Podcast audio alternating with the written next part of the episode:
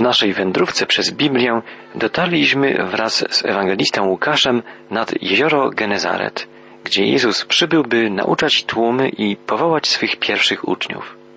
Wydarzenia te opisane są w piątym rozdziale Ewangelii Łukasza. Z jedenastego wiersza tego rozdziału dowiadujemy się, że Szymon Piotr, jego brat Andrzej oraz ich towarzysze Jakub i Jan, synowie Zebedeusza, zostawili swoje łodzie i poszli za Jezusem. Odtąd będą się uczyć, jak być rybakami ludzi. Jezus dotarł do jednego z miast galilejskich, jak czytamy w wierszu dwunastym piątego rozdziału Ewangelii Łukasza. Zdarzyło się w jakimś miasteczku, że do Jezusa przyszedł człowiek pokryty trądem. Spojrzał na niego, pokłonił się do ziemi i błagał o pomoc. Panie, jeśli zechcesz, możesz mnie uzdrowić. Jezus wyciągnął rękę, dotknął go i powiedział: Chcę, będziesz zdrowy. Nie znano w tamtych czasach skutecznego lekarstwa na trąd. Chory był skazany na powolne umieranie w odosobnieniu. Gdy człowiek w tamtych czasach dowiadywał się, że jest chory na trąd, czuł się zapewne podobnie jak gdy ktoś dzisiaj dowiaduje się, że jest chory na AIDS. Pewnego dnia do miejscowości, w pobliżu której żył trędowaty, przybywa Jezus. Zapewne rodzina opowiedziała nieszczęsnemu samotnikowi o niezwykłym nauczycielu, który uzdrowił już wielu chorych w Galilei. Trędowaty przychodzi więc do Jezusa i upada na twarz, wołając: Panie, jeśli chcesz, możesz mnie oczyścić. Jezus odpowiada: Chcę, bądź oczyszczony. Gdy Pan Jezus wypowiada te słowa, stają się one faktem. Trąd natychmiast zniknął. Zauważmy jednak, w jaki sposób Jezus dokonał uzdrowienia. Wyciągnął rękę i dotknął chorego. Nikt nigdy nie śmiał dotykać trędowatego. Co to musiało być za przeżycie dla tego człowieka, który cały był już, jak czytaliśmy, pokryty trądem, co znaczy, że przez lata trwała jego choroba i przez lata nikt go nie dotykał. Wyobraźmy sobie, czym musiało dla niego być dotknięcie Jezusa. Czy Pan Jezus dotknął już Ciebie? Czy oczyścił Cię z brudu grzechu, z niewoli egoizmu? Jeśli należysz do Niego, pomyśl o wszystkich tych, którzy żyją dokoła Ciebie. Oni mogą odczuć dotknięcie Jezusa dzięki Tobie, gdy Ty im o Nim opowiesz mogą odczuć dotknięcie Jezusa, gdy Ty im podasz swoją pomocną dłoń. Sława Jezusa, nauczającego tłumy i uzdrawiającego chorych, stale rosła. Czytamy dalej. Pewnego dnia, gdy Jezus nauczał, siedzieli koło Niego faryzeusze i nauczyciele prawa, którzy przyszli z różnych miejscowości Galilei, Judei i z Jerozolimy, a Pan dał mu moc uzdrawiania. Wtedy kilku mężczyzn przyniosło na naszach sparaliżowanego człowieka. Chcieli go wnieść do środka i położyć przed Jezusem, ale był tam taki tłok, że nie mogli się przecisnąć. Weszli więc na dach i przez strop spuścili go na noszach do środka wprost przed Jezusa. Kiedy on zobaczył, z jaką wiarą przychodzą, powiedział: Człowieku, jesteś wolny od swoich grzechów. Sparaliżowany człowiek nie mógł przyjść do Jezusa o własnych siłach, ale miał wiernych przyjaciół. Przyjaciół, którzy wierzyli, że Jezus może go uzdrowić. Jezus uczynił coś więcej. Ze względu na ich wiarę oznajmił nieszczęśliwemu człowiekowi, że jego grzechy są odpuszczone. Znawcy prawa i faryzeusze zaczęli się wtedy zastanawiać, jak on śmie tak obrażać Boga, Przecież tylko Bóg może uwalniać od grzechów. Uczeni w piśmie mieli rację. Tylko Bóg może odpuścić grzechy człowiekowi.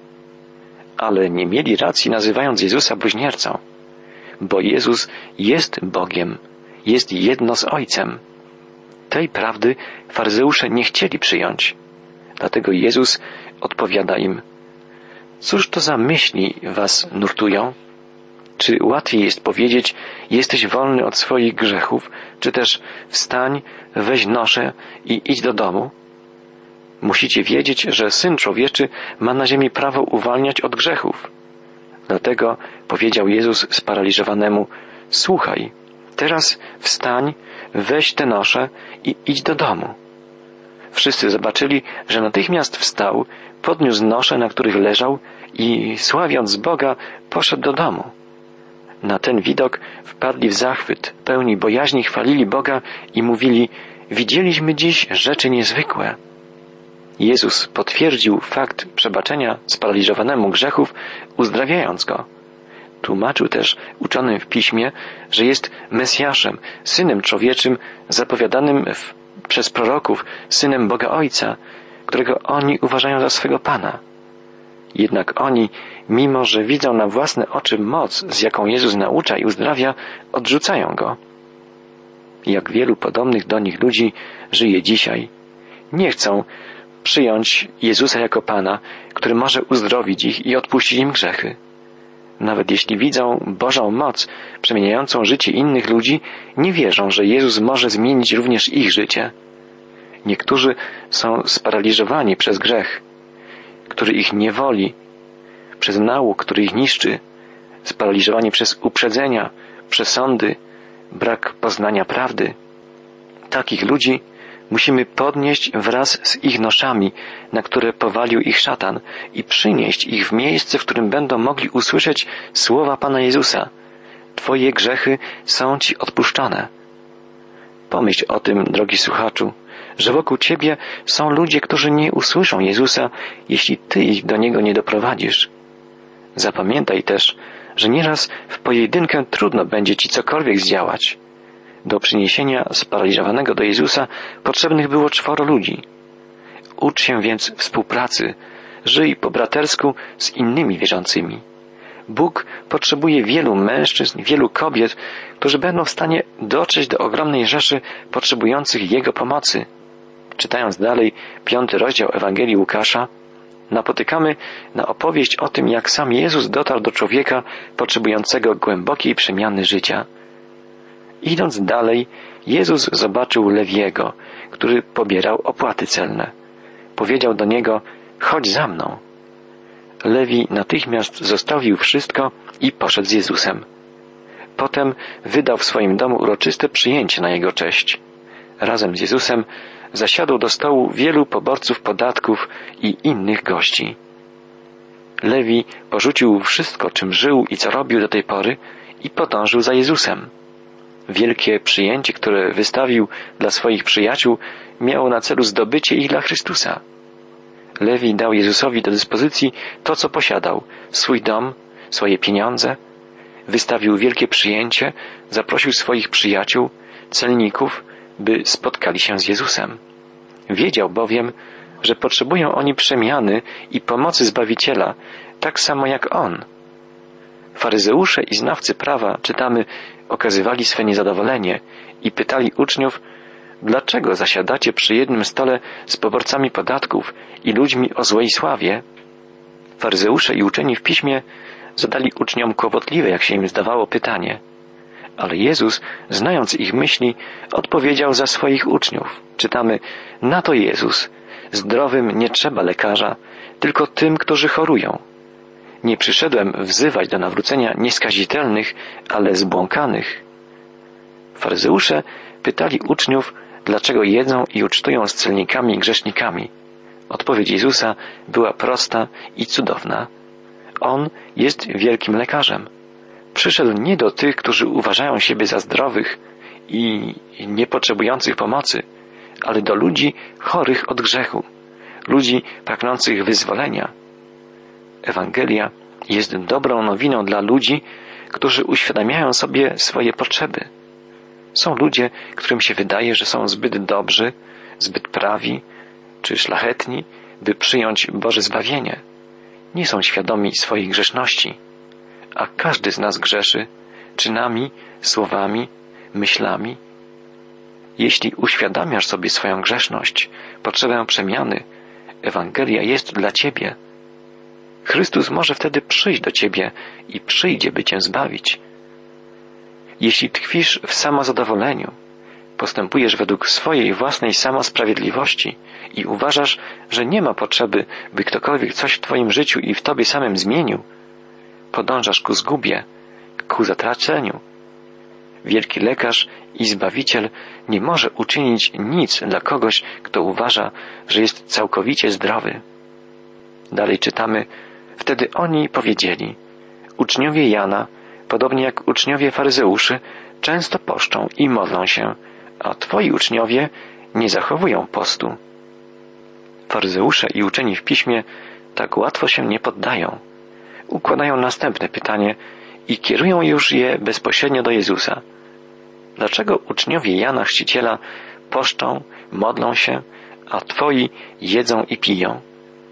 Pytanie wydaje się słuszne, bo różnica w zachowywaniu się uczniów Jezusa i uczniów Jana jest duża, a przecież ich poselstwo jest w tym samym duchu. Wzywa do upamiętania, do nawrócenia się. Jezus odparł zarzuty faryzeuszy, używając ilustracji.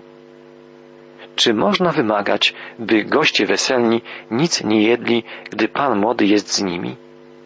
Ale nadejdzie czas, kiedy zabiorą im Pana młodego. Wtedy dopiero będą pościć. Jezus ponownie rysuje przed oczyma faryzeuszów i uczonych w piśmie obraz, który ma im uświadomić, że to On jest Mesjaszem, na którego czekają. Skoro przybył, nie ma powodu, by się smucić. To tak, jakby smucić się na przyjęciu weselnym, gdy Pan młody jest serdecznym przyjacielem i Jego obecność, zamiast nas cieszyć, skłania nas do zamartwiania się i poszczenia. Jezus jest tym, kogo zapowiadał Jan Chrzciciel. Skoro przybył, należy się radować. Jezus podkreśla, że jest to tym bardziej uzasadnione, że czas Jego przebywania wśród uczniów jest ograniczony, że wkrótce nadejdzie czas rozłąki. Jezus zapowiada tu swoją śmierć. Dzisiaj możemy Jego słowa rozumieć też i tak, że czas, który mamy teraz, czas Bożej łaski, czas Jego przebywania wśród nas poprzez Ducha Świętego skończy się. Nadejdzie dzień sądu dla nieodkupionych przez Niego grzeszników.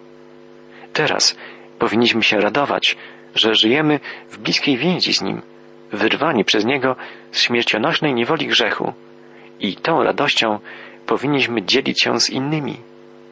Żyjemy w świecie, który odrzucił Jezusa i naszym najważniejszym zadaniem jest niesienie Jego słowa wszystkim otaczającym nas ludziom, tak by wielu z nich mogło jeszcze się nawrócić, by mogli dostrzec w Chrystusie Zbawiciela i przyjąć Jego ratunek.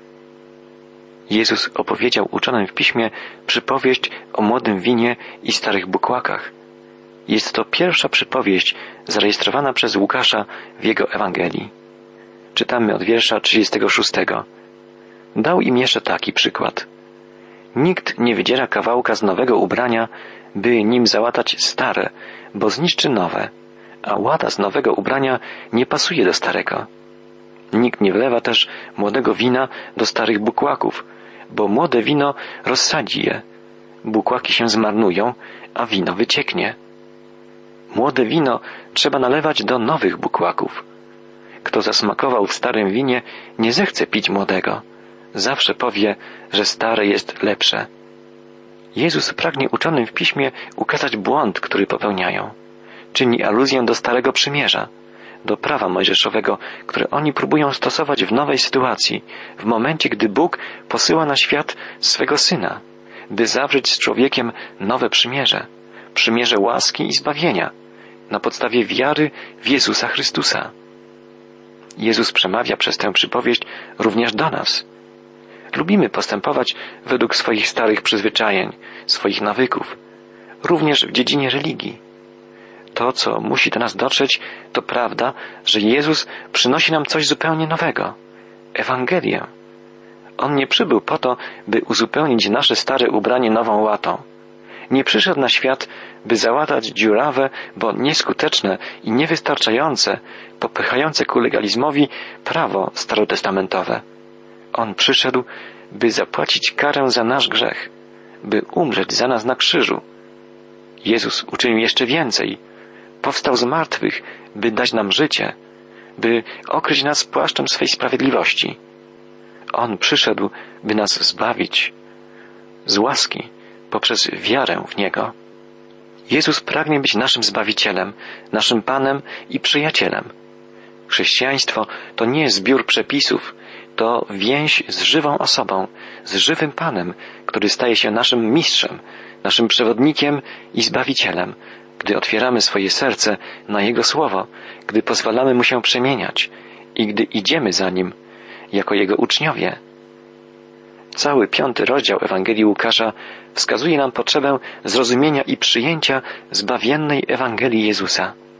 Podkreśla też naszą odpowiedzialność za podawanie Ewangelii dalej, tak by każdy człowiek miał szansę wyboru przyjęcia Jezusa lub odrzucenia Go. Każdy z nas musi taką decyzję podjąć sam. Rozdział szósty Ewangelii Łukasza rozwija myśl zawartą w rozdziale piątym.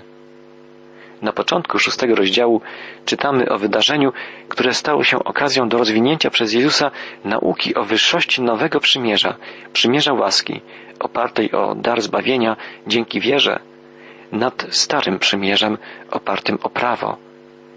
Czytamy od początku szóstego rozdziału. Był sabat. Jezus szedł wśród łanów zboża, a jego uczniowie zrywali kłosy, wyłuskiwali z nich ziarna i jedli. Wtedy kilku faryzeuszy zwróciło im uwagę, dlaczego robicie to, czego w sabat robić nie wolno? A nie czytaliście, odpowiedział Jezus, co robił Dawid i jego towarzysze, gdy byli głodni? Wszedł do domu Bożego, zabrał święcone chleby, jadł sam i dał swoim towarzyszom, chociaż nie wolno było ich jeść nikomu prócz kapłanów. Potem dodał, Syn człowieczy jest Panem Sabatu. Faryzeusze oskarżyli uczniów Pana Jezusa o złamanie przepisów prawa mojżeszowego. W rzeczywistości uczniowie Pana nie naruszyli prawa. Gdyby żeli zboże i zbierali ziarna do spicherzy, byłoby to wykroczeniem. Samo łuskanie kłosów w sabat nie było w prawie mojżeszowym wspomniane. Ale faryzeusze mieli swoją interpretację tego prawa. W każdej dziedzinie tworzyli mnóstwo drobiazgowych przepisów i pilnowali ich literalnego przestrzegania. Każdy czyn oceniali surowo, interpretowali prawo na niekorzyść człowieka, którego oskarżali o występek. Pan Jezus nie tłumaczy faryzeuszom, że jego uczniowie nie złamali sabatu. Nie chce sprzeczać się z nimi o interpretację prawa. Przypomina im natomiast o wydarzeniu z życia Dawida, gdy wszedł on do namiotu zgromadzeń i wziął chleby pokładne, które mogli spożywać tylko kapłani, aby zaspokoić głód swój i swoich towarzyszy. Mimo, że było to jawnym złamaniem prawa mojżeszowego, Bóg nie potępił Dawida. Jezus chce wytłumaczyć uczonym w piśmie, że Bogu nie chodzi o to, by człowiek niewolniczo wypełniał literę prawa, ale żeby postępował według jego ducha. Wiemy, że można literalnie przestrzegać prawa, a faktycznie w sercu, w myśli i czynie być od ducha tego prawa dalekim. Pierwszy król Izraela, Saul, był człowiekiem bardzo religijnym, przestrzegał wypełniania obrzędów, składania ofiar, ale tak naprawdę nie był posłuszny Bogu, nie pełnił Jego woli i Bóg go odtrącił. Dawid natomiast był nazywany mężem według Bożego serca. Popełniał błędy, tak jak każdy z nas, ale był szczery przed Bogiem. Pragnął być mu posłuszny i wypełniać Jego wolę. Z miłości do Pana. Musimy szczerze zadać sobie pytanie, na czym polega nasza religijność? Czy nie jest tylko wypełnianiem pewnych zasad, obrzędów, tradycji? To Bogu nie wystarcza. On pragnie naszych serc, naszych umysłów, pragnie naszej miłości, naszego zaangażowania w realizowaniu Jego planów, Jego woli. A Jego wolą jest, żebyśmy wszyscy żyli życiem przemienionym, życiem wolnym dzięki Jezusowi Chrystusowi, który zbawia nas od grzechu i od śmierci i przywraca możliwość życia w bliskiej więzi z świętym Bogiem, w pokoju i harmonii z Bogiem i ludźmi. Łatwiej jest wypełniać jakąś obrzędową powinność, niż żyć z Bogiem na co dzień. Bóg oczekuje bowiem od człowieka, który chce chodzić z Nim, uświadomienia sobie swojej grzeszności i odrzucenia grzechu. Bóg kocha grzesznika, ale nienawidzi grzechu. Nie możemy więc żyć z Bogiem w prawdziwej łączności, tkwiąc w grzechach, w samolubstwie, w złości, lenistwie, wrogości wobec innych, kłótliwości, w pijaństwie, niemoralności i wielu innych grzechach. I nic Nie pomoże nam wypełnianie religijnych powinności, tradycji, obrzędów. Bóg wiele razy mówi o tym wyraźnie w Piśmie Świętym. Tak naprawdę Bóg oczekuje od nas czystości, posłuszeństwa, przemiany serca. Pragnie, byśmy miłowali Go z całego serca, z całej duszy, z całej siły. Dostrzeżmy różnicę pomiędzy prawdziwą pobożnością, czyli życiem po Bożemu, życiem z Bogiem, a religijnością pozorną, obrzędową, nic nie dającą Bogu ani ludziom. Skłoń mi głowy w modlitwie. Panie, Boże nasz, oczyść nasze serca, wyrzuć z nich zło, wyrzuć z nich skłonność do grzechu. Potrzebujemy Twojego ratunku, potrzebujemy przemiany, przemiany życia, potrzebujemy Twojego oczyszczenia. Dziękujemy Ci, że dajesz nam je w Jezusie Chrystusie. Amen.